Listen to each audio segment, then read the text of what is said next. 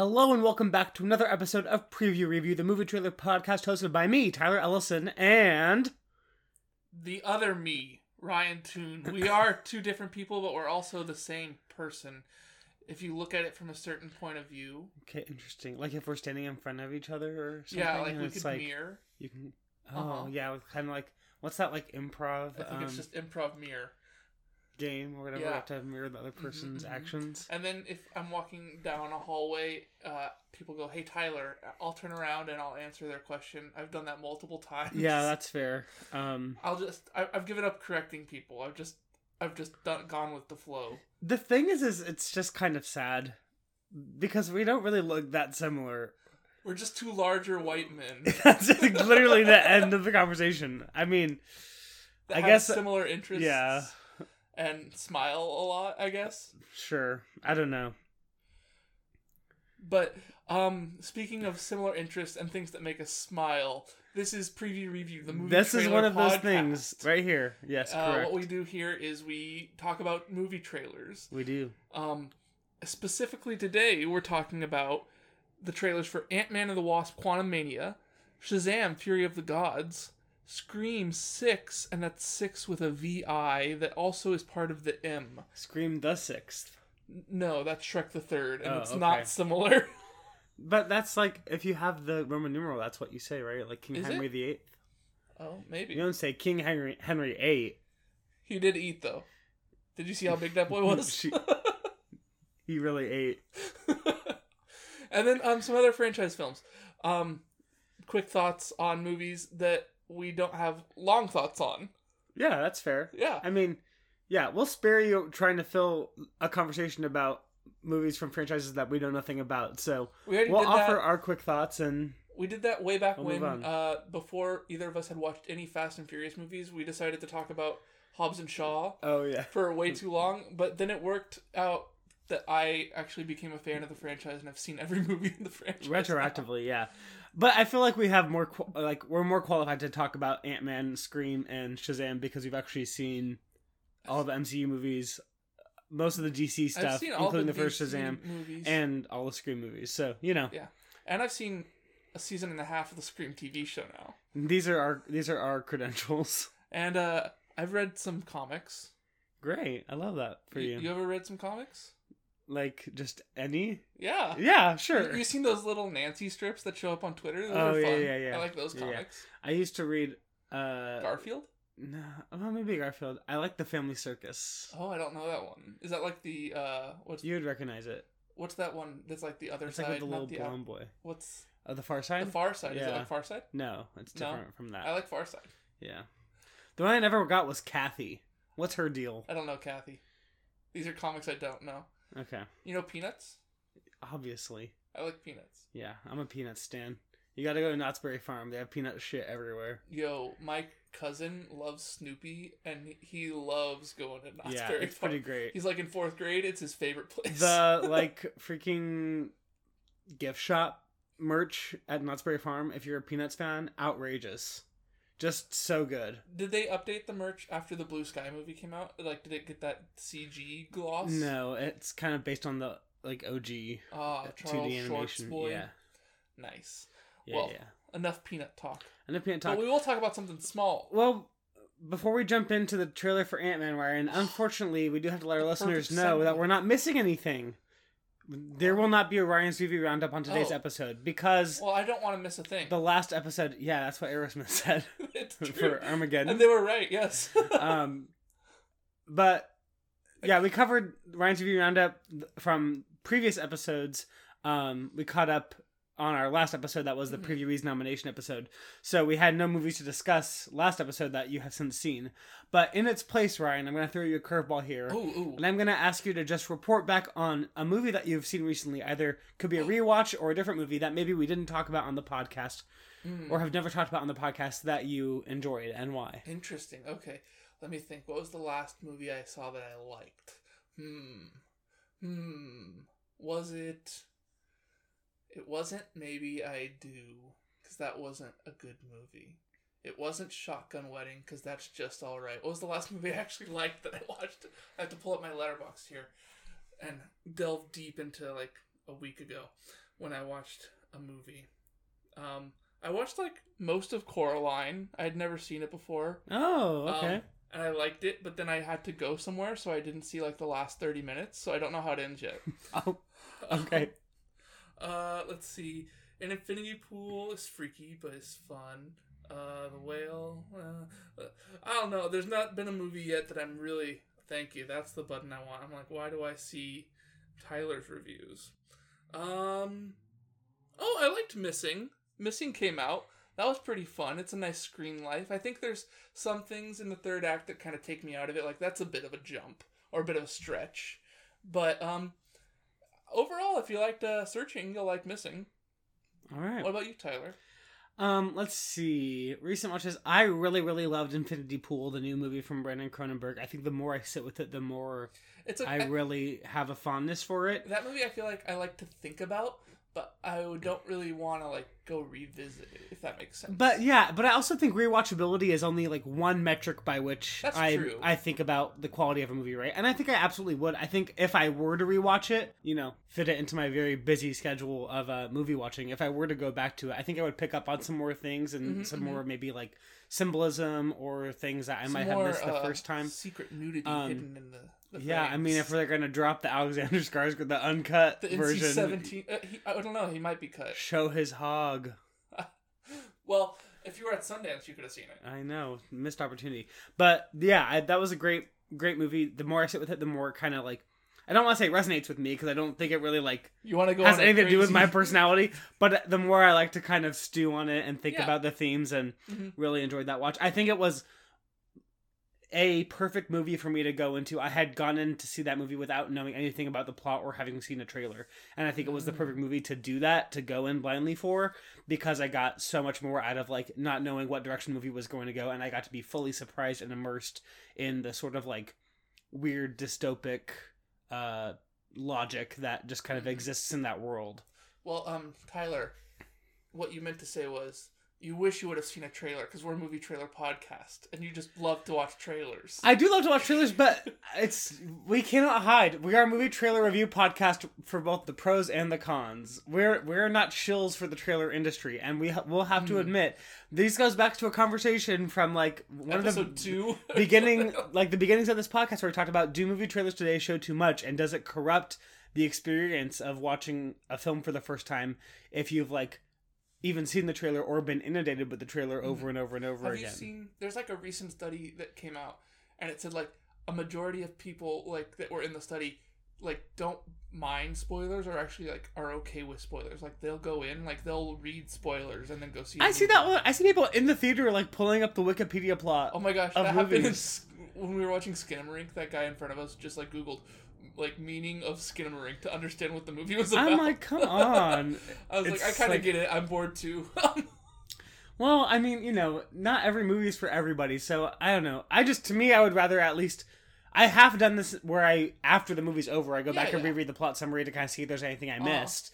Um, but I would never like beforehand or during um the Well, movie, during the especially movie, in no, the theater. you know. I mean, maybe if like, maybe I might do it like if I'm like at home on the couch and I'm like, oh, this movie's like going on really long. How much of it is left?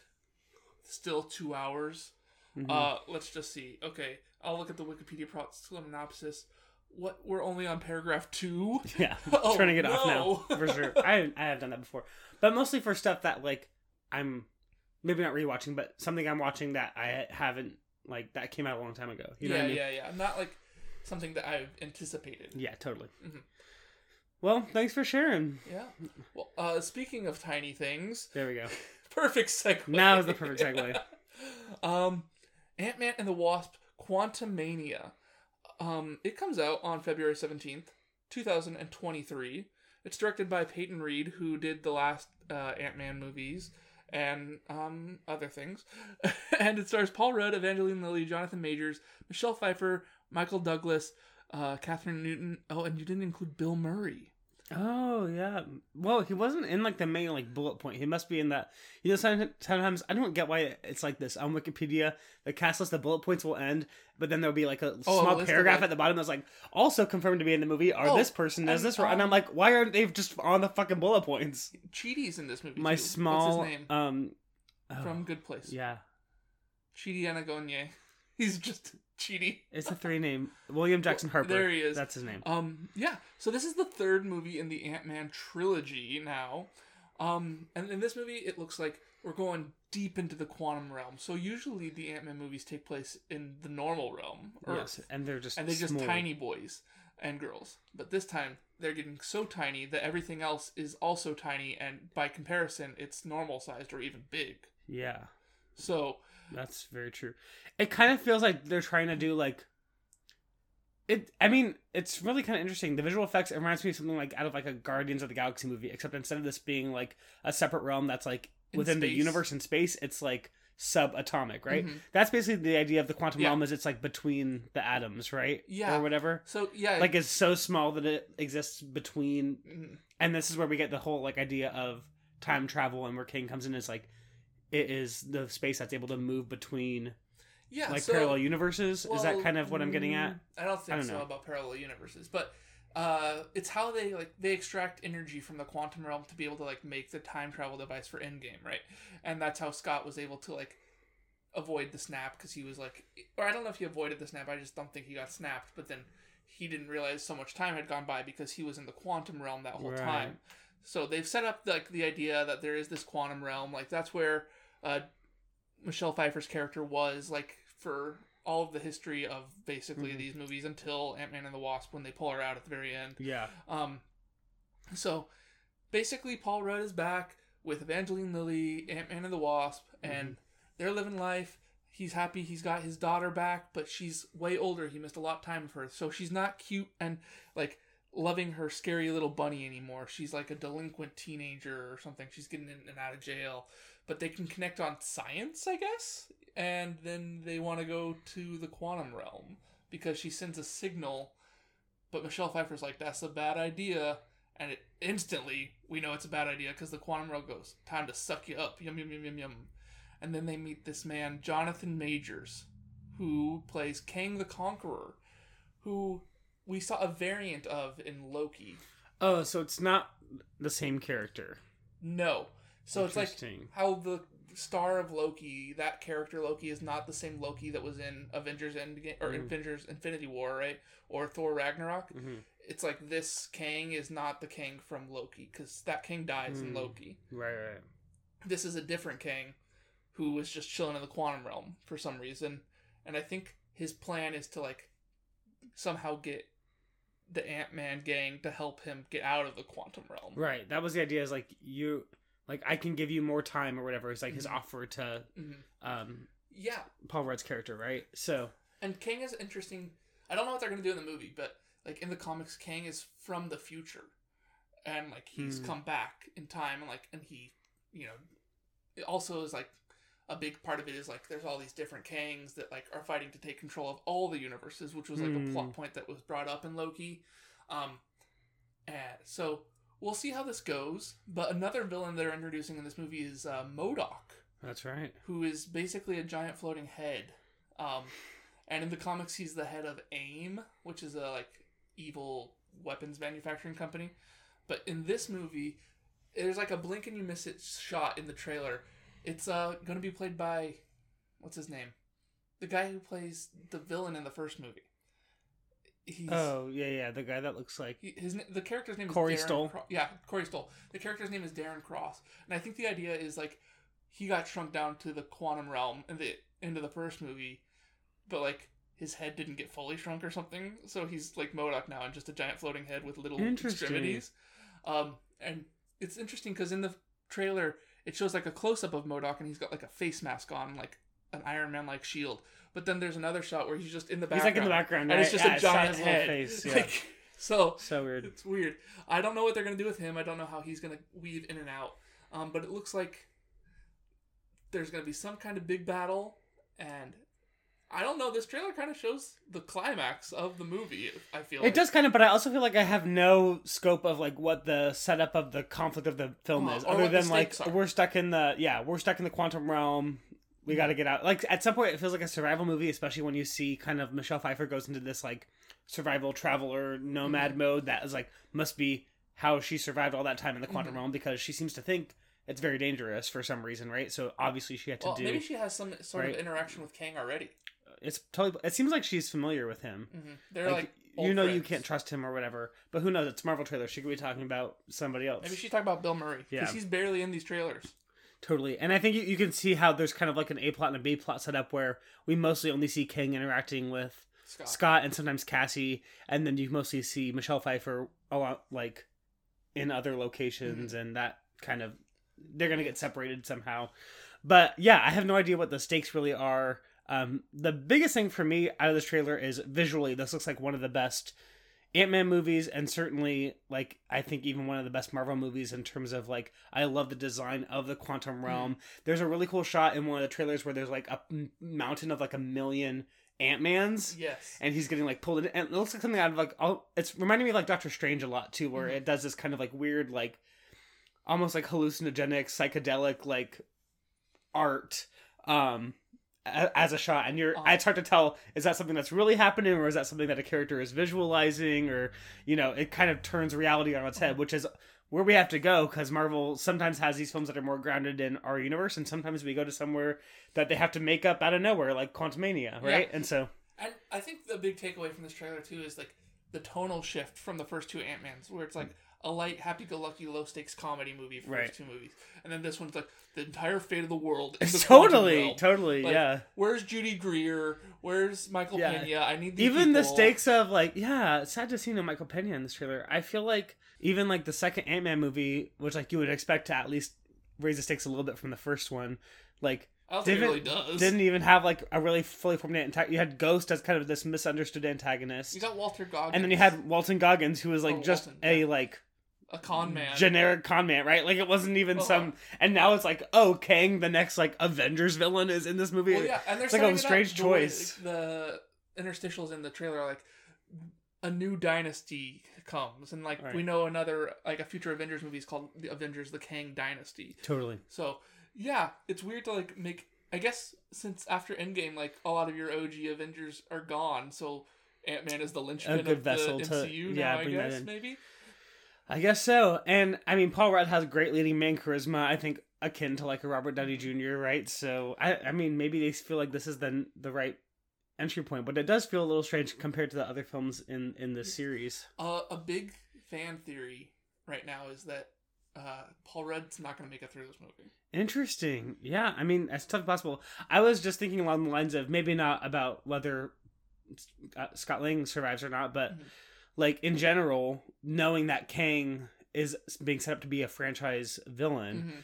do we think like there's even a victory for ant-man and the wasp in this film or is this more of a infinity war situation where the conclusion of this movie is not really one that's like a positive outcome for Mhm. our heroes That's another fan theory that I've read that I think is kind of cool. Is they defeat Kang in the quantum realm and they get out, and then they look around and they go, "Oh shoot, a different Kang conquered this world while we were in the quantum oh realm." interesting that'd be wild that would feel kind of out of left field for me but i could definitely see like an ending to this movie where maybe like not everything goes according to plan Mhm. right because how are you gonna just be like well we finished kang off and that's all good and then in kang dynasty he just like comes back or I'm a whatever different Kang. right like that feels kind of cheap so I know I got beat by Ant Man in a solo Ant Man movie, but now all the Avengers gotta fight me Totally. because I'm better than that Kang. Yeah. But I guess I, I mean I will say even though the tone feels very different, I really did enjoy the first two Ant Man Yeah, I films. think I, they're a lot mean, fun. they're not top of my list in terms of Marvel movies, but they're definitely not towards the bottom. They're so like mid, yeah, I but mid isn't a bad more- word. But I think Paul Rudd is a really great like character. Um, I like both Scott Lang and Hank Pym. Ant Man Oh. and Ant Man. You know what I mean? Like I like him as like just who he is, and I like the idea of him being a hero, even though his superpower on the surface feels like it's like not, not one that's super useful. Um, so I'm excited to see kind of what they do with this character as they continue like to severely raise the stakes compared to the first yeah, few it's like installments. okay, Ant Man 1, stakes at level 0. Ant Man 2, stakes at level 0.5. Ant Man 3, stakes at 90. Totally, Like, totally. What? But, hey, I mean, he was actually in an Avengers movie in between those, so. Yeah, And he was never fair. in an Avengers movie before. I mean, and I gotta say, Giant Man is that the right Yeah, like that's right. version of him When that appears big. in Endgame is like that. That appearance is probably like top five entrances in Endgame. It's like so good. I love watching Mm, him I come like- out of that rubble. I like it when Giant Man shows up better in Civil War. I think that's a bigger. Yeah, that's a good one, too. to. Giant Man and Ant Man and the Wasp, Quantum, or uh, just Ant Man and the Wasp, when he's like the whales and he Random. it out. Worst Giant Man appearance. But we already have tickets. We're excited for Quantumania. Hopefully you are too. I gotta say, I also love the title. Yeah, they can.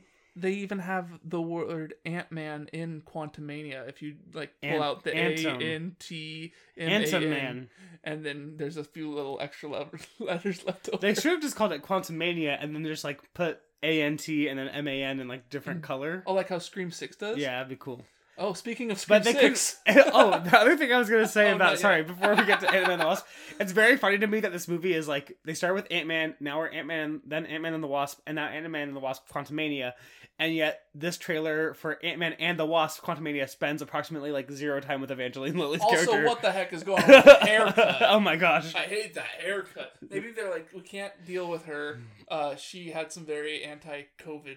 Uh, yeah, who vaccine knows values. why, but But I mean, maybe her. have- I mean, what if she just dies very early in the movie? I mean, I don't know what they're gonna do I mean, it would be weird if they did that to Evangeline Lilly, but they're like, Letitia Wright, you can be Black Panther, Right, for sure. right? I don't know. It's it's funny to me that she's in the title, and yeah, I don't think she even like speaks a line in the trailer. well, technically, uh, Michelle Pfeiffer is. it's a also the wasp, wasp. too. That's true. Yeah. So, and she's she does some talking. Yeah. She like rides on one of those weird microbe things. Oh, yeah. It looks like Strange World for a minute there. Kinda. Yeah. Speaking of a strange world, New York City. Scream Six, baby. Scream Six is also coming out uh, in a few weeks on March 10th, uh, directed by Matt Bettinelli, Olpin, and Tyler Gillett, uh, folks from Radio Silence. And this film stars Courteney Cox, Melissa Barrera, Jenna Ortega, Hannah, Hayden Panettiere coming back reprising her role as Kirby from Scream 4, very exciting. Uh, Jasmine Savoy, Savoy Brown, Mason Gooding, Samara Weaving, and Tony Revolori also From making Spider-Man. appearances in this film. Um, you know me as a resident Scream fan, very very excited for this film. Ryan, as a more recent Scream fan, having just caught up on the franchise in time for Scream Five or Scream 2022 that came out Five last year, how are you like? How what are your expectations shaping up to be for the sixth installment in the series? It's it's crazy that it's so fast. So like I feel like it was just last year when I was watching all these movies. It the was. time. and then I rewatched them all again because I wanted to uh, bring like my sister into the fold of the Scream franchise. So I watched them all with you, and I watched them all with her. And I went and I saw uh, Scream Five with you opening night, and then maybe a week later I went and I saw Scream Five with my family, and then uh, I got Scream Five on Blu-ray and I watched Scream Five again, and so I'm fully inundated, big Scream head already. Um, I'm excited for Scream Six. It's a little sad that uh, you know a lot of the original cast is no longer appearing in these films for one reason or another. Um, but hey, I'm still here for it. I, I just I don't know. They're fun movies. They're not like too scary, and it's like a fun little mystery, like trying to figure out who Ghostface is every time, and it's like you know these things are gonna happen, and you're like, ooh, look, it's the trope that Scream One did, but Yep. now it I guess it's not a trope. Waiting what is it for called? Like Red calling card. Yeah, waiting for Red Right Hand to play every movie. Like that song just gotta be the needle drop has to come somewhere. Yes, or uh oh, they gotta like you know explain like how this movie is meta uh, in terms of like franchise sequels, Yep. and it's always fun to see like how they're like, okay, now we did the trilogy, now this is like a reboot. Oh, we already did the reboot. Uh, legacy Requel, sequels. yep. Um, so legacy. Was this Legacy sequel, Sequel? part two? Yeah, I don't know. uh, they're in uncharted territory. It kind of does feel like it. Maybe they're going off the angle of we're in New a new location. Exactly. Yeah. Because Scream 6, for those of you that may have not heard or seen the trailer yet, it does take place in the city of New York. City. Pretty exciting. Um, I love that we're kind of getting a new location for the most place for the most part, Ghostface has mainly been operating in Woodsboro. We do have Windsor College as a setting for Scream We 2, and then we have LA as a setting for Scream the 3. set of that movie is Woodsboro. Yeah, so it's kind of, I mean, you know, it's Woodsboro on it's not like it turned into like downtown LA and you get some of that city stuff. like in the opening kill you do. Exactly. with, That's uh, pretty much it. Yeah. Um, so this is kind of exciting to see like the very um urbanization of Ghostface uh, Mm. coming into the city. Um, if you haven't seen, if you've only seen the teaser trailer where it's like there's ghost faces on the subway and then one of them pops up in front of Jasmine Savoy's Savoy Brown's character, great teaser trailer. Doesn't hold a candle to The the, official trailer. trailer, like the two and a half minute version. Mm. Oh my gosh, this might be already in the lead for my favorite trailer of the year. I mean, it's so Wow. good. Um, and I think you also see like there's quite a different tone to this film, or just feels like a lot darker. This trailer, Well. Ghostface mask is Um, dirtier. Ghostface's It's mask is dirty. That's how you get there. He's got a shotgun. And I'm sure there will be a good helping of some of that humor. They always work in some both like kind of like dark humor as well as just kind of breaking the tension a little bit with some Mhm. jokes thrown in. Um throw back to Anthony Anderson's character in Scream 4. and Adam Um Brody. yeah, they it's were a great so duo. random. Bring them back. Oh wait, we can't. But it just already feels like, oh, this is kind of gonna get a little gnarly. And I mean, we got quite a bit of blood even for a trailer. Ghostface is like using a shotgun now, which is brutal. I think we've only really had Ghostfaces end up using a gun, and usually it's like a handgun, like after they've been they've been unmasked and they've kind of like either wrestled it away from a cop or like whatever. But like, there's no So we don't really get, like- Can't No, I wouldn't say weapon. that. I'm just saying like this is the first time we've seen Ghostface in cloak and mask, like with a shotgun instead of like just the hunting knife, My favorite, which it just kind of gives a different is the garage, garage door, hands obviously. down, one hundred percent.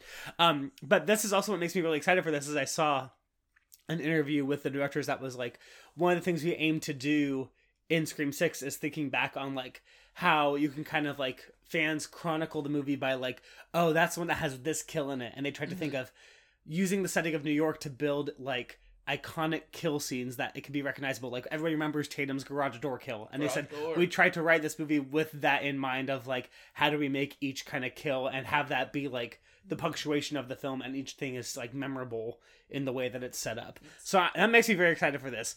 And the ghost face for this i mean obviously we don't get the reveal in the trailer but looks insane. They've got this whole shrine set up to every past Ghostface. There's like memorabilia from every former Ghostface killer, and literally says on the phone to Gail like, "I'm something. I, I'm built different, basically." I think and that's a I don't know line, too, going on. She says like literally ten guys have like tried to do this Yes. already. He goes, "Well, I'm different than them," and I'm like, "Oh, you're like different than all the other ones that were obsessed with the Ghostface killings." Yeah, but I wonder how. But I wonder what they mean by that. It could be like maybe the obsession, even though that line leads into like the discovery of the ah. train in the trailer. That line in in the movie could mean something different. Maybe there's been there's been one like me because maybe there's more of them. We've only had up to two ghost faces in a movie. What if this is like a collective of like mm. four or more?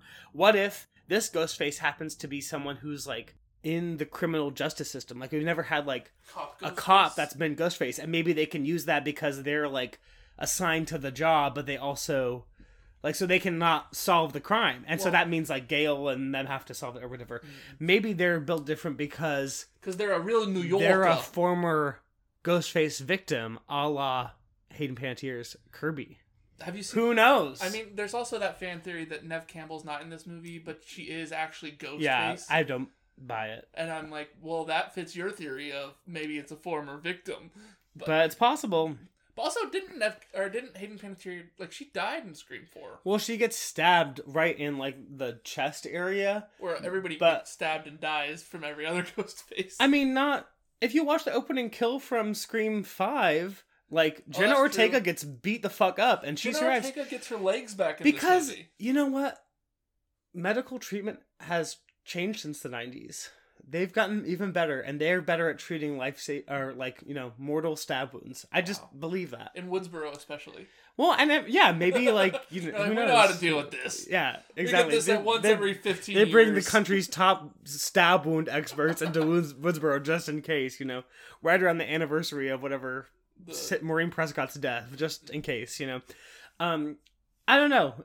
I think I I love they're bringing Hayden Panettiere back. It was always a fan theory, even from Scream Four, that like we never really saw her like you don't die body bag die, right? It was just like a stabbing, and people survive stabbings in Scream movies all the time. That's true. You know Both what I mean? those uh, Meeks twins like did that in Scream Five. Totally. And When- so it's just a one of matter of like, oh, you know, and it's different if like, you know, Ghostface kills you and then you bleed out and your body gets discovered the next day, like an opening kill, versus like, oh, like I stabbed you and then that was like right at the climax of the movie, Ghostface got distracted and then the cops show up and like maybe you were bleeding out slower and you you know, I don't have to ju- I don't have to justify the logic. I'm just saying I'm glad she's back. I loved her character in Scream 4. I thought she was the killer for a long time the first time I watched Scream 4. Mhm. Um, but now I'm glad that she's back as as Kirby. Yeah, um, there are a lot of new faces here too. There's a, you don't have it listed here, but there's that guy from She-Hulk that is in the trolley with them, who plays Puck and She-Hulk. Uh, there's Flash from Spider-Man, who you do have listed here Tony as Tony Revolori. And there's uh, what's her face from Babylon, who gets booted off of the set because Margot Robbie's a better actress. That's true. She's not icing her nipples. She's also, you know, Hugo Weaving's daughter. And Yes. and star of Radio Silence's other project Ready or Not, which is kind of Yes. cool. We got a little nod to her. We can see a random extra like dressed as that Mhm. character in the opening shot. Yeah. But uh, do you think the killer is going to be any one of these new players, or do you think it's going to be someone from within? It's fairly common in a Scream movie that the Ghostface killer ends up being a character that's introduced that film. Yeah. And so I would say my my money is on that being the case. Whether it will be either Samara Weaving or Tony Revolori, uh, I don't know. what about the She-Hulk guy? Could be She-Hulk guy. He looks kind of buff. But a lot of the sh- Ghostface of the past, they're not necessarily buff people. You know, they're like skinny people. Yeah, that's true. I don't Plus, know. this one has a shotgun, so like you could be any size and kill people with a shotgun. That's true. I don't know. Or it could be. Hmm. All right, we got to pick someone now. Who's who's the Ghostface killer? My leading my leading theory right now is that it's going to be that random cop that we see that's assigned to the case. I Hmm. think we've never seen somebody where it's like secretly the law enforcement person that's tied into it. They It's the perfect like- opportunity now that Dewey is not appearing in this film and he's typically the cop persona. And are they going to bring in just like a new Dewey or are they going to like alter that archetype? Hmm. And I think having him be the detective that's assigned to the cl- assigned to the case that's also secretly the actual killer and he could be like burying the That was, lead like, and all this a stuff Red herring in Scream could be interesting. Yeah, they bring that's true. Patrick Dempsey back, and he's Ghostface. He's not in any of the trailers. Oh my gosh, dude! I would live for Patrick Dempsey to come He back. needs to come back. He's alive in the universe. He's married to Yeah. Sidney. Bring him on over. S- Sidney's Sorry, not- Sidney couldn't make it this time, but She's I'm here. babysitting. I'll help you out. I'm with the FBI, remember, or something. I don't know. Uh, I think it's gonna be one of the new people. I'm guessing uh, Tony Revolori. I think he can pull it off. He can be like. Tony Revolori's dead, man. He's dead for sure. That We'll could be a fake we'll out see. kill. That, that that has also happened in Scream movies. I love that they always keep you guessing. I'm I have very rarely been able to like figure out a Scream movie on my first watch. Um, I'm trying to think if I have. I don't know. I've gotten pieces, but I've never gotten the whole puzzle. Right. I think. Yeah. Okay. It's very obvious to me watching Scream 2 that um Timothy Olyphant's Mickey Altieri is like very clearly deranged. Yes. But did not know kind of how that was How all set up connecting back to you know, well, th- the mastermind behind it all true. in that film. but that's because they don't give you all the pieces to figure that out in that movie. Very true. But, um, well, speaking of always keeping you guessing, Tyler, we have devised a game, or I have devised a game for you. Are you excited? Very. Are you gonna scream? Ah. Whoa, just like the movies. Um, so this movie game is guess that Scream movie by the Letterboxd review. Ooh, okay, okay, okay. And this was a hard game to put together because a lot of the Letterboxd reviews will either put the title of the movie in it or they will tell you who the ghost face is in the review. And I know every movie by the Ghostface Exactly. So these reviews are very vague and very hard to guess. Um, so you're just gonna have to do your best, but you only have five choices to guess from. That's true. But since they're very vague and very brief, we're gonna. There's do no reviews from round. there's no reviews from Scream 6 yet. Well, I didn't go to that page. I didn't want to get spoiled, Tyler. Yeah, fair. Like I go on there and it says, uh, Courteney Cox dies and Jenna Ortega's Ghostface. like what? No. And I go see the movie, and that's the first I was like, scene. me just Courteney putting Cox red gets- herrings in the Letterboxd reviews. How crazy would that be if that's the opening scene? Courteney Cox gets stabbed, and then the ghost face mask comes up, and it's Jenna Ortega, and then like the rest of the movie is them trying to catch It's like her. Knives Out style Yeah. instead of wow, that'd be brutal. All right, though. Okay, are you ready to guess the Scream movie based on the Letterboxd review? It's either Yes. Scream one, two, three, four, or five. Let's do it. and we got rapid fire. Uh, here we go. This review is from Grayson. He gave the movie, or they gave the movie, uh, three and a half stars. And their review. Ghostface is the clumsiest serial killer.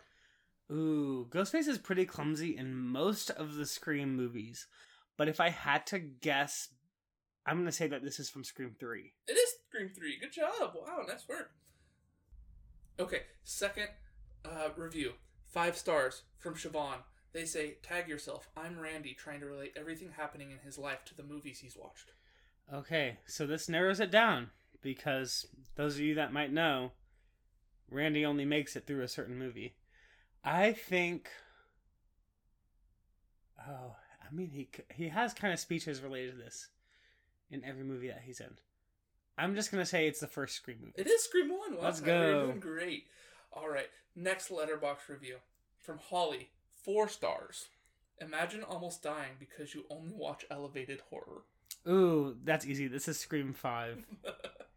Very fun. That opening sequence with Jenna Ortega always kills me, mostly because I think it's very funny that they're setting up this difference between like classic slasher movies and like elevated horror, but also the way that Jenna Ortega's character talks about elevated horror horror is like not how anybody talks about elevated horror. All right.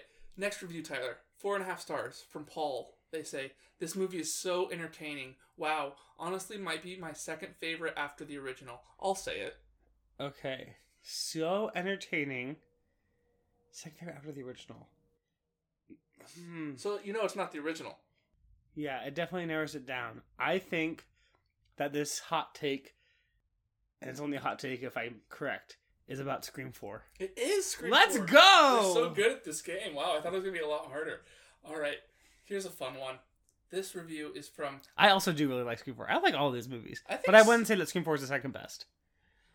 it's it's up there. It might be the second or third best for me. I think I prefer Scream 5 to Scream 4, and then I even think Scream 2 might be a little better than Now, 4. Scream but that's Two okay. is not as good as Scream Four or Five, but that's just my opinion. Interesting. Uh, if you want to know more about Lily's opinion, listen to this review. Four stars. Killer. What's your favorite scary movie? Me. I don't know. Let me check my Letterboxd. He says that in every movie. um, Would it help you if I told you Lily also has the emojis of a red diamond and a kissy face on her name? oh, on her name. I was like, in the No, in her name. Um, well, I guess. Well, Ghostface might not actually say this in every movie. I think. I think this is the original again. It is. Scream one. wow, you're killing it, Tyler. All right, next review. I can't believe. Oh wait, sorry. This is from Sergio Robles. Five stars. I can't believe the killer was the friends we made along the way. I'm trying. I'm trying to decipher if this is actually telling us who the killer is, or if this is just a joke based on that like meme phrase. Um, Well, you kind of like become friends with all the killers in every movie. not really. Well, maybe not. Not like. Scream Three. I guess not three either. Um, Scream Four. Sorry, this is Scream Five. Dang, that was my next guess. Shoot, All right, that's the first one I've got wrong though. I've been killing this. that's true. No pun intended. All right, here's the next review. It's from Jess. Five stars. Be gay, do crime. Which Ghostface is gay? it's funny, like you look through the reviews, and there's definitely like a major like headcanon about Oh, there's a headcanon that the killer's in the first two movie. Yeah, it's Scream one. yeah. It's like Yeah. everyone thinks the the killers in the first movie are gay for each Yeah. other. Well, that's also it's like they play on that too in the scary movie parody, which I think is how that Mm. kind of comes from. Okay. I haven't seen the scary movies. That's next. I heard they're not fun. The first couple are okay. I saw part of one awkward. on Comedy Central when I was a teenager, and Charlie no, no, no. Charlie Sheen had a giant boner. if you watch the TV version, you're only getting part of the experience. You got to watch the theatrical release. I don't know what one it was, but Charlie Sheen like Yeah, died because he had uh, too big of a boner. Scream movie f- three or four is when Charlie Sheen is in. Mm, okay. All right. Next review. It's from Leah. They say five or four stars. Sidney's boyfriends are always ugly. All I am saying is that Scream would be better if Sidney was gay and in love with me. Okay, fair enough. Um, Sidney has boyfriends in, I think, the first two Scream movies, and then she's married when it comes to Scream 5. I'm gonna say this is a review of Scream 2. It is a review of Scream Let's 2. go. Nice. All right, here's the next review from Trin, five stars. Ghostface slay, honestly. For real, for real. Um, well, Ghostface is in every movie, and he does kill people in every movie, so this is great. Five stars. It's got to be the original. No, this is Scream five. Okay, fair enough. All right, here's the next one. Honestly, on Letterboxd, all the Scream movies are five stars to the heart, and that's just my opinion. But you know, Uh, this is from 24 Frames of Nick, four stars. I love the part where the person screams. Mm-hmm, mm-hmm, mm-hmm. That also happens in every movie. um, I'm gonna go the original again. Scream one. No, this is Scream five again. Shit. All right, this one's from Ollie, two and a half stars. But they liked it. They gave it a heart. Scream movies are just Scooby Doo episodes. Yeah, I've seen that hot take. I think it's true. I mean, Um, I like Scooby Doo though. So This is Scream three. no, this is Scream five again. Shit. All right. Uh, let's. Okay, I got three more left. Tyler, you ready? I don't know. I'm kind of sinking Wait, my average four. I have four left. Sorry. We can. This one's a good one. You'll. Uh, this one's easy. You'll hit this one out of the park. From Lindsay, four stars. Sequels suck. Please, that bitch has obviously not seen Shrek two. Scream two. Yeah, good Okay, job. thank God. we gotta get these numbers up. I was like, four of the five movies are sequels, Ryan. yeah, but they have that conversation at the beginning about yeah, sequels. yeah. All right, this one's from Persia, the whole like region. Uh, three stars. The real victim in this movie was Courteney Cox's hair. Oh, very fair. This is Scream three. Correct. This one's from Ben. The way that I knew that one easier than the sequel one. this one's Ben. Uh, four stars. I really wish I hadn't seen Scary Movie countless times before watching this. This is Scream one. Nice, nice. Let's see. This one is our last one, I think. Uh, four stars from Owen. Freaky Tarantino film students just really be like that. There are two uh Scream movies that kind of have feature film students in them. One is Scream 4, where Courteney Cox visited, visits the high school cinema club, and the other is, of course, the discussion in the cinema class at the University in Scream 2. And I'm going to say this is a review of Scream 2. That's correct. I didn't keep score, but I think you won. I think I did pretty well. I would say I think I got, well, I kind of take my average a little bit and I was like three Scream 5 reviews in a row. Clearly, someone was just scrolling on the one movie.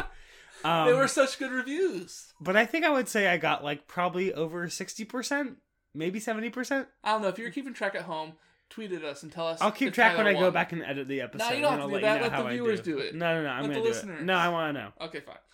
Well, good job. It was fun. I had a good time with it. I I did too. I was a little surprised how well I could kind of figure it Yeah. out based on Like- my own personal like thoughts of how the movies and fit how you together. could connect them because like i thought some of them were pretty vague but you're like oh that's obviously scream 2 and i was like you're right Courteney Cox's hair. well yeah that one obviously that was a fun one Well, let's jump into the next trailer, Ryan. We Alrighty. have to talk about Shazam: Fury of the Gods. if we must And it is it's Shazam with an exclamation mark. It's not a colon between the subtitle. well no So because the first movie Shazam! yeah that's Fury how, of the Gods. and that's how it's uh, stylized in the comics too Yeah. so that makes sense Um, this film is directed by David F. Sandberg and comes out on March 17th. It stars Zachary Levi and Asher Angel, as well as Adam Brody and Jack Dylan Grazer, Rachel Zegler, Lucy Liu, Djimon Hounsou, and Helen Mirren.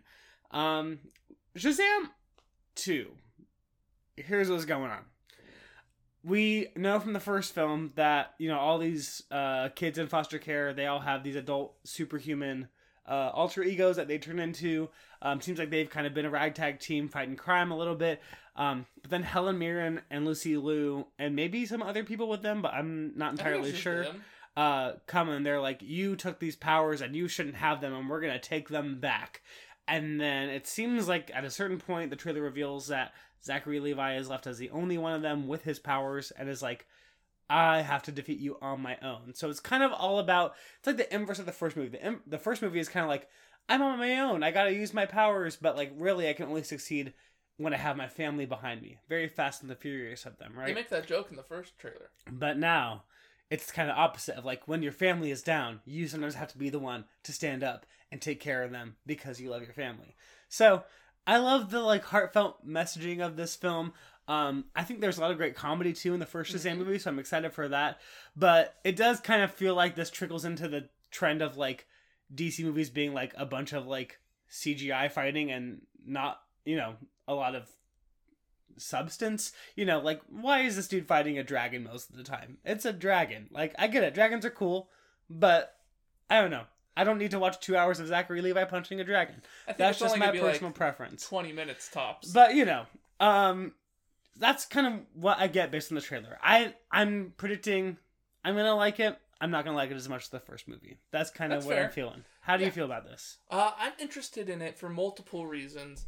Uh, one, I really like the first one, so I'm excited for the second one. I think Shazam was like is still one of the best DC movies made. Oh, totally. Um, I'm interested because of all the restructuring going on at Warner Brothers and DC Studios. yeah. So is this gonna be like the last Shazam movie? Maybe it's confusing. It was notably absent uh, from James Gunn's announcement. I mean, he said like Well, he this is coming out, yeah, but he didn't say like, and then we're gonna do more with this character. yeah. So you know? there has been restructuring at DC Studios. James Gunn and Peter Safran are the new CEOs of the newly founded studio. DC Studios wasn't a thing before, and they're trying to like make it more like a cohesive cinematic universe. Like Marvel and not has. only just movies, but also they said through like TV shows and uh, video games. Mhm. Yeah.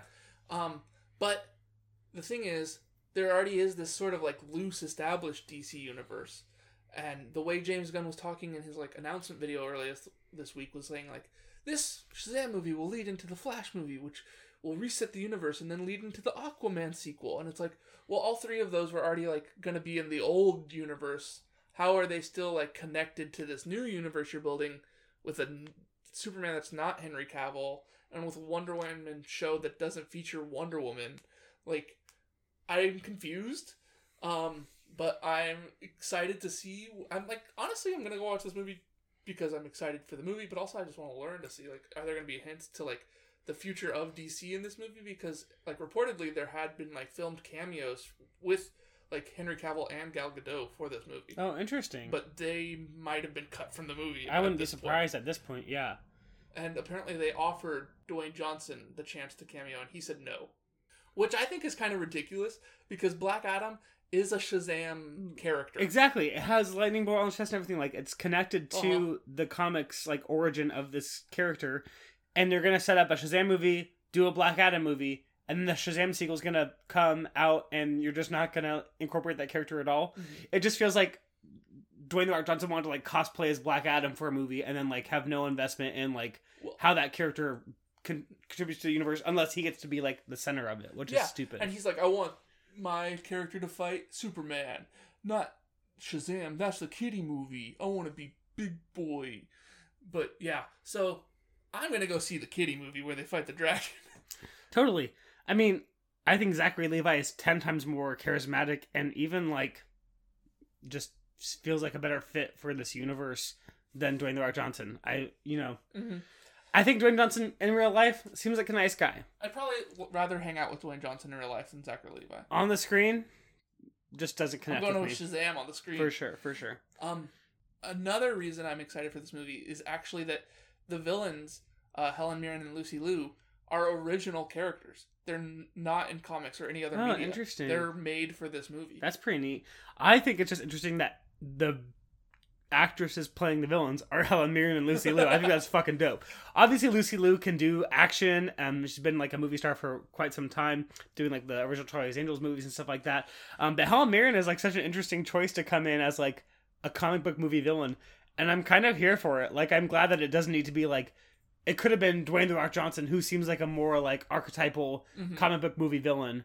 But they're going to kind of subvert that by like putting these two actresses on screen as the main antagonists of the film and maybe that's where the dragon comes from is it's less about like them being the ones to fight shazam but they can like either summon these other creatures Yeah. or do some kind of like yeah I think that's exactly where it's coming from because there's like at one point you see like a minotaur creature running around the street, so I think they have like access to like mythical creatures or something like that. interesting Um, and because they're like wizards too, kind of. it also looked like the dragon was not like a fully formed dragon it looked like the dragon was made up of like Different- concrete and like things like they Oh, summoned the dragon out of like the existence of rubble or whatever on Uh-huh. the street and like they could give the spirit of the dragon to this form kind of like which mo- movie did that onward did that right where the dragon Oh, was kind of made out of the- the school right Uh-huh. so it kind of gave me that reminder where you're not transporting this like fully formed creature but they're kind of like creating it out of Mhm. with the power of their magic or whatever they That's might cool. have Yeah. So I mean, I'm excited for this movie. I really like the messages of the first movie about family and heart that this franchise, I believe, has going forward. Uh, I hope we get a third Shazam, but if not, I'm happy that we got at least two. and we've also got newcomer Rachel Rachel Zegler joining the cast. I don't even know what she's doing. I have no idea either She puts her hands up and they glow. It seems like if I had to guess, it's some kind of like I would say it's akin to the America character in the new Doctor Strange Oh, movie, America where it's like this person has some power and is either like a target for one reason or another, or we need to protect them for one reason or another, and is kind of like the the MacGuffin for whatever needs to happen in I this was film. seeing it as she's part of. I think they're called the Daughters of Atlas. It could be an and under, like she's like, I don't want to be like Helen Mirren and Lucy Liu. I want to be like Zachary Levi and uh, Dylan Grazer. yeah, yeah, yeah. Jack Dylan Grazer. They're cool. Not those old ladies that are trying to steal these poor kids' powers. I'm gonna hold up my glowy hand to save the day. totally. I don't know. It, it could go either way, honestly. Yeah, Or maybe she's like a sleeper agent. She's trying to get in there and go, "Hey, we could be friends, but really, I'm gonna steal your powers." ooh, who knows? There's plenty of possibilities. But yeah, I'm excited for for Shazam 2. I really really enjoyed the first one and I think really I'm most intrigued by this movie not by any connection that it has to other DC projects or to future DC projects, but just on the merit of I like the first one and this is just the direct Mhm. sequel. So and I think that's really what like has to power the DC universe forward. Like yes, in the era of the MCU, it's great to have this goal for your films to interconnect, but ultimately like if you want to make good sequels, you have to make good original installments Mhm. and get people to want to come back Yeah. and revisit those characters. You know what I mean? And I think that's like a big reason this movie is like still getting like so much coverage as it is with DC because the first movie is like only tangentially connected to the DC universe. Like, oh, there's like a Batman doll and there's a Superman cameo, but you don't see his face. Like, And it's like yeah, after the credits or whatever. Uh-huh. So it's just kind of it, it exists in that world, but it's not like they're all on screen together or Mhm. whatever. yeah, and like it could be any Batman, it could be any Superman, it could be any Aquaman. Like, it could fit in any DC universe. Totally. and they could play with that really easily. You know, if they want to make a Shazam three, they say actually it was part of this universe the whole time. yeah, you for know? real. So yeah, Shazam: Fury of the Gods, more like Shazam. Oh my God, I'm sitting down and watching this movie. Absolutely, Mhm, absolutely. How's it going? Thank you. I worked really hard on it. Well, Ryan, to close out today's episode, we want to talk about not one more, but two more trailers. Whoa, curveball! This is not to extend the length of the podcast. We're probably going to spend about the same amount of time on We both of these as we do on one trailer. But this is just because uh, there's two films coming out in March of 2023 um, that are pretty big releases, pretty big franchise films, and yet somehow in the chaos of our lives, neither Ryan or I have had the chance to fully immerse ourselves in either of these franchises, and so we don't want to sit here and pretend that uh, we have lots of insight on no these next installments. And so uh, we'll offer our quick thoughts, just on the surface level, about the trailers for John Wick Chapter 4 and Creed 3. Ryan, Um, John Wick 4, what are your thoughts? It looks cool. Uh the my my experience with John Wick is that I went to go see the third one, having not seen either of the other two, and then someone had a medical emergency in the theater, uh, and we got maybe ten minutes into the movie, and they had to get medically evacuated. Like they and uh, then we all left the theater. Uh, so I don't know how, if that movie was fun or good, but I hope that person's okay. um, I didn't check up. They left and they're out of my life. You didn't now. get their number beforehand or anything. No, but I do know. This is why I collect the phone number of every other patron in the theater before I watch any movie, just in case Oh. anything happens. I can follow up. Well, I do know one of the theater workers that uh, assisted me because I had to run out of the theater and go. I, we need someone to help. Call nine one one. Uh, They go, okay. I just gotta clock in real quick. I respect the hustle. Um, like I do know that theater worker's still working at that theater, and I see him every once in a while, and we smile at each other like we are recognizing we're both at this place a lot. and one time I went to the movies with my mom, and he was bartending, and he gave my mom too much wine, like way more than you're supposed to. And my mom gave him a nice tip for that. nice. So, um, but uh, John Wick Four, uh, I don't know. I thought this was a movie about like a guy killing people for revenge, but now he's like got to go on a. It started as a revenge plot, and now it seems like it's a whole and like. everybody's in this. There's all these rules about assassins and how the different crime families work together. coins, And there's the high table where like he's appealing to that, like to try and like not be killed by them. I'm assuming. And Laurence Fishburne is in this, but he wasn't in Matrix Four. Well, Laurence Fishburne is in like the last two or three uh, is John, John, Wick Wick films. just the Matrix without the Matrix? Maybe. I mean, it's Gung possible. Fu or Gun Fu? Yeah. I don't know. I'm excited to see John Wick fight Bill Skarsgård. Are you gonna watch this movie? I'll probably try and catch it. My goal was to try and watch the first three and then catch this one in theaters, but the first three might be off of streaming now, so who knows if that's viable. Hmm. But I feel like I could just go pick up on John Wick 4.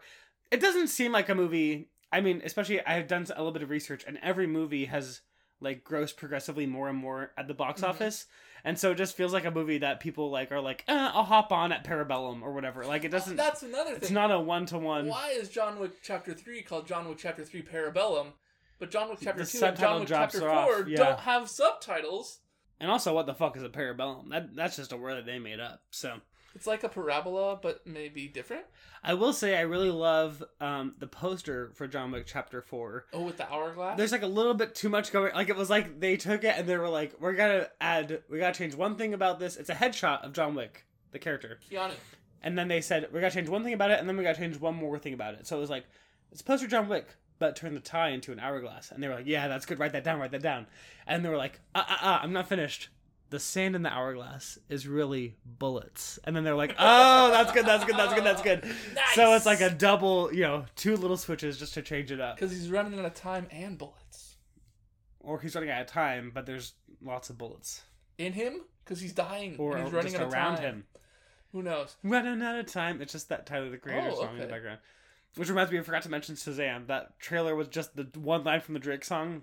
Trash. The the Eminem version is better. yeah, why did, why does Shazam just have like random? I guess because he's like a middle schooler, so he loves like hip hop that's like surface level, Sure. like very popular hip hop. Great. Um, oh yeah, um, Creed 3.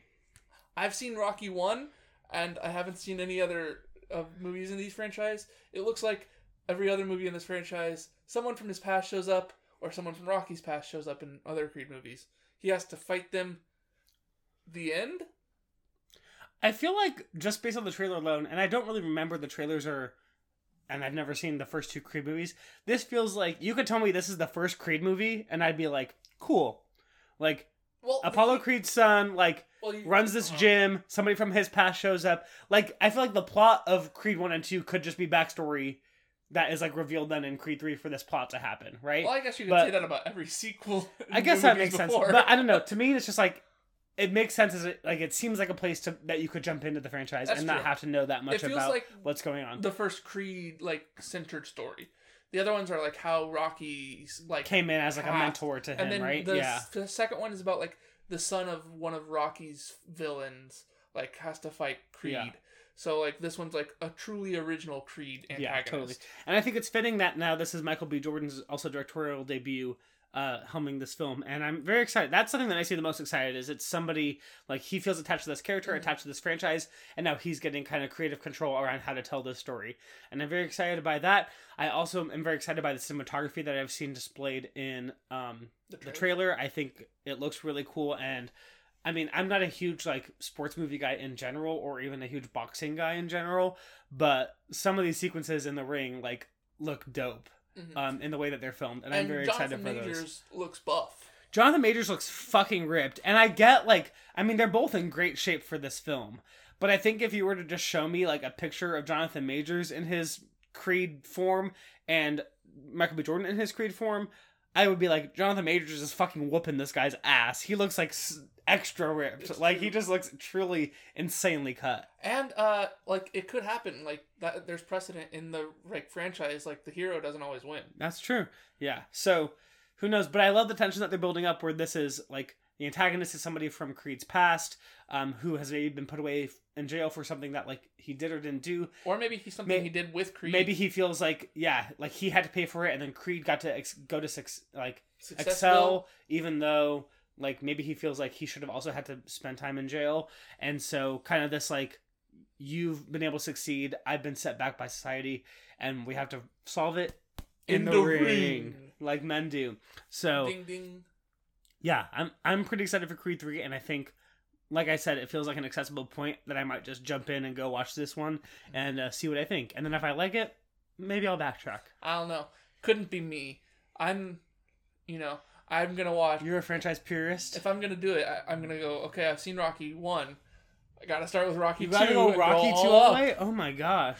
And if same with John Wick. Gotta. I, I was. I tried to do it with John Wick three, and someone almost died. Tyler. that was your sign from the universe that there's no jumping on the franchise train No. unless you start from the beginning. Or I start from a spin-off movie, okay. like I did with Hobbs and Shaw, and then I went back and watched all the other Fast and Oh, right, Furious right, right. before Fair I enough, saw. F nine. If this was, I guess if I, I I don't know. It's hard because like, could I start with Creed, and just go Creed Creed two, but I already seen Rocky one, so I gotta fill in the pieces. yeah, that's great. Mm. I know. I might even have to rewatch Rocky one. How there's like tons of Rockies too, right? Isn't There's there like Rocky, six? Rocky two, Rocky three, Rocky four, and then I think there's either Rocky. I think there's Rocky five and Rocky Balboa, or it just might be Rocky Balboa. So there's either five or six, and then there's Creed and Creed two. But then recently, Sylvester Stallone did a recut of Rocky four, so there's like an alternate version of Rocky four out there somewhere. Uh, so I don't know which one is canon, so we might have to watch both. Interesting. Yeah, Rocky Five into Rocky Balboa. Oh, okay. So there's no Rocky Six. Rocky Six is Rocky Balboa. Yeah. Okay. So six Rocky movies plus an alternate cut plus two Creed movies. So just nine movies before I can watch Creed three. Oh, eight because I saw Rocky one. Perfect. All right. Well, you have until March third, and Um, today is February third of this recording, so you have one month. month. Good luck. Well, um, I tried to do this before Creed two came out, and I watched Rocky. Great. Love that for you. So maybe I'll watch Rocky two this time.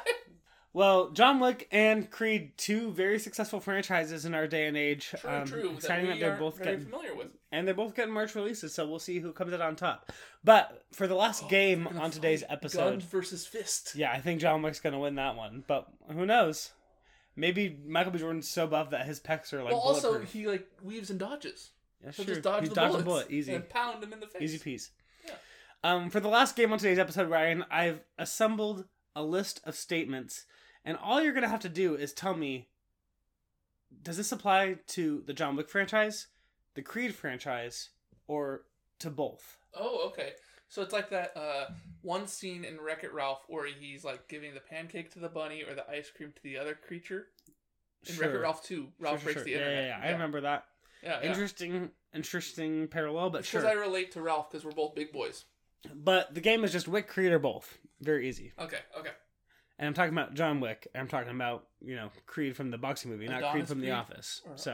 Apollo Creed? Apollo Creed is his dad? I don't remember. I don't know what his first name is. Okay. First one's a very softball.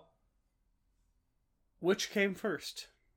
John Wick or Creed movies? And not, Not Rocky? Rocky's not counted. Oh, dang. Okay. In my head, they're like very close to the. Yeah, that's why I went with this, not Rocky. These all have to do with the Creed movies. Not, gonna, The Rocky movies aren't factored okay, into this. I'm gonna say John Wick because it's on four and Creed's on three. John Wick came first, but only by one year. Wow. Well, Rocky's or Creed's been sleeping then. Yeah. You should have two movies by now. Like, No, gotta more. step those numbers up. All right, Rookie numbers, Creed. here we go. Now both could come into the equation with the rest of these statements. dang. that one was a pretty easy one or the other 50 50 shot. Okay. Which of these franchises has a release that came out in 2018? Hmm. That the Creed franchise or the or the John Wick franchise? It's either John Wick Chapter 3. Wait, or it could be both, you said. Mm-hmm. I'm going to say both. I think Chapter 3 and Creed 2 came out the same year in 2018 before the pandemic. Actually, it's just Creed 2. And then John Wick was 2019. Yes. So so far, there's never been one movie from each of these franchises in the same year. 2023 will be the first time. Dang. So we'll see how that fares. And they're both getting released the same month. I just feel like they're like similar target audiences, right? Am I weird for like thinking No, that no. these are related? Like, So I'm just curious to see if they'll like right? yeah, maybe cannibalize each other at the box office a little bit, well, or I don't know. One is the beginning of March, one's the end of March. You, I mean, yeah, you got if you're like a big fan of both, you've got a couple weeks in between to see one opening weekend and then see the other Mhm. one. But who knows? But if you're going like the second week of April, you're like, what do I see? Yeah, I only see one movie a for like all the like dads that only get one like movie day or whatever, Mhm. and they're like, "Do I go boxing or do I go?" I think John Wick's gonna come out. And then they go, "Oh, guess. wait." five dollar fan favorite Top Gun Maverick. I know I'm what I'm doing.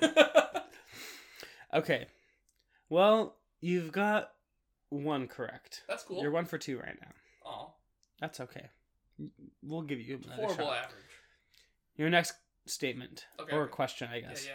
Which of these franchises spurred a spin-off video game? Hmm. I don't remember seeing. Is it like an actual video game or is it like a mobile game? Do you know? No. Because I feel like I don't. I don't know. I'm like trying to picture like one of these characters. I think they're both actual video games. If I had to guess. okay.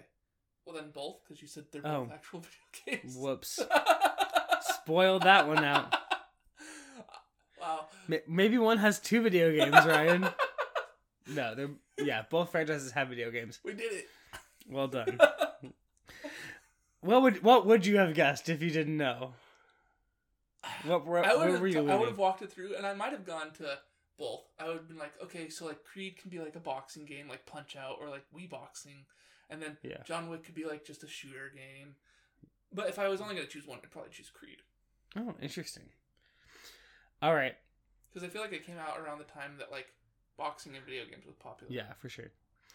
All right, next question. Which of these franchises has received one or more Oscar nominations? Uh, So at least, yeah, at least one.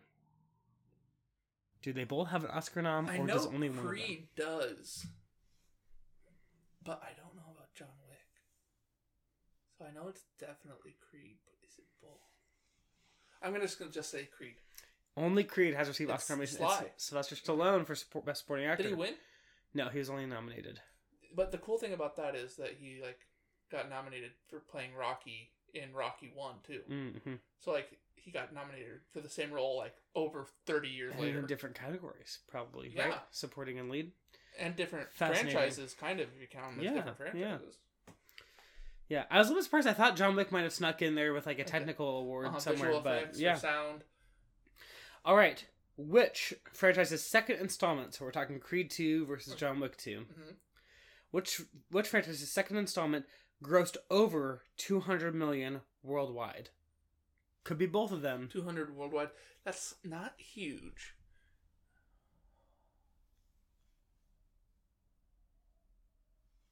Uh, I'm gonna say both. Only Creed passed the 200 million dollar mark. Really 214 million. John Wick 2 only did 171 million interesting. worldwide. If I was only gonna guess one, I would have only guessed John Wick. Actually, Interesting. Interesting. Yeah, I was a little bit surprised by that too. how are you, how are you only gonna make that like less than two hundred million worldwide and still get two sequels? I know. John Wick uh, 3 did very well. Like they've like grown exponentially. Well, they got my money, But yeah. even though I only even though you didn't- of it. Uh, Did they not like They comped they me, but that money still something, or- counts for the Yeah, I'm just checking like Uh-huh. you just decided not to go back for John Wick 3. You just used that for another movie. Yeah, I guess. I think it was like the end of John Wick 3's like run in the theater, Oh, okay. like towards the end of it, and then like the, by the time I went back, like it wasn't playing there. Anymore. Did they not offer to just like restart the movie or had been too long of a delay? Well, like the we had seen like ten minutes of the movie, but then it kept playing while like everything Oh, was happening. Yeah, they didn't turn it off, Weird. but the lights came on and I should have asked more questions about this when you told the story initially. I'm just still processing it a little bit. I think. it's why. Okay, Let last one. You've gotten first. almost everything right except for no, no. You just I've got a lot one wrong. You've gotten two wrong, two right, and then there's one that I gave away on accident. So you know, we'll count it. Yeah, yeah, I'll take it. But this is the last question. Which film's first installment okay, had a budget under fifty million dollars? um, I'm gonna say John Wick one because Keanu wasn't a huge star at that time. Like John Wick gave into the Keanu Sans, and it was like it's just a movie about a guy with a gun, right? Mm-hmm. So compare that to like. Does that mean you think Creed One has a budget over fifty million? Because it could be both still. I think so, yeah, because like Sylvester Stallone, like he's a big name still in that time that movie Mhm. came out. So I'm just gonna say John Wick. It is both. Really? Both of these films had a budget under fifty million. Um, That John Wick sense, one it's was like a thirty boxing million, movie. and then Creed one was like thirty-five to forty million. I thought like maybe uh Sly in the movie would have Cost some up more the, money. Yeah. Especially it's a Rocky sequel. He's like, I, I gotta get the Rocky bucks. He probably cost like twenty-five million alone just to get him on set. That's what yeah, I'm thinking. But he loves that franchise and that character. He Yeah. like has directed multiple movies. Yeah, that's franchise. Well, Ryan, you didn't do great, but I hope you had fun playing. It makes sense. I don't. It's hard to answer questions about a franchise you barely know anything about. This was just kind of more intuition based. That's why I gave you I gave you two like box office budget ones because you're into that. So I thought you know It's true. tried to tap into your uh, But I don't pay attention to the box Expertise. office budget and success films that you I don't don't watch watch. and I don't care about. But hey, we care about them this time. yeah, Three and four because we covered them. We have to care. It's our job to care. it's true. To laugh, to cry, to care. Somehow, Heartbreak feels good in a place like this. in a podcast like this. Mm, amen. All right, Ryan, let's close out this episode. Let's do we it. have to ask the questions that we always ask at the end of every episode. Oh gosh. Which of the trailers that we talked about today was your favorite, and which movie that we talked about today are you most excited to see? I think my favorite trailer. Hmm. My favorite trailer is actually Scream Six, but I'm most excited to see Ant Man and the Wasp because I'm a big Marvel boy. I like it. I like it. I like it. My favorite trailer is also the extended official trailer of Mhm, Scream Not Six, the teaser. and it's also the movie I'm most excited to see. Makes sense, No makes surprise. sense. No surprise. Um, but I would say I'm pretty excited for all three of the. I mean, The main movies. we main talked movies about. that we talked about, and yeah, I mean, I'll, I go if I have time in March, I'll check out John Wick and Creed. You never know. You never know. But congratulations to Radio Silence, Scream Six, doing great things and winning today's preview Mm-hmm. Screaming out there in New What's York preview City. award? Because that's for It's not. you know, it's an annual- episode award. Episode award. There we go. Yeah, yeah. Um, well, as always, if you liked this episode, please be sure to rate and subscribe, Oh yes. and um, Rate, follow and us subscribe. on um Instagram and Twitter. Instagram, Twitter. Those are that's where we are, and on Letterboxd. But we're not on preview review on Letterboxd. Should we create a joint preview review at Letterboxd account? And we just log when we've The seen trailers. movies, or just the trailers, just the trailers we've seen. That'd be crazy. Unhinged. No, I don't think we can do that. That'd be madness, unless. dot dot dot to be continued uh join us next episode for the annual preview awards last episode was our nominations episode and we will be joined by our official accountant who tallies the votes and will announce the winners in all of our categories at the 2022 because it's the year the that movies came out honoring. preview awards on the next episode of preview review so hope you'll join us then Tyler's almost seen all the nominees. i'm one away and then i'm ready to vote because voter uh what's this called Informed voting informed voting is matters. good voting It's true. Thanks for listening. Bye bye. Good night, America. Mwah.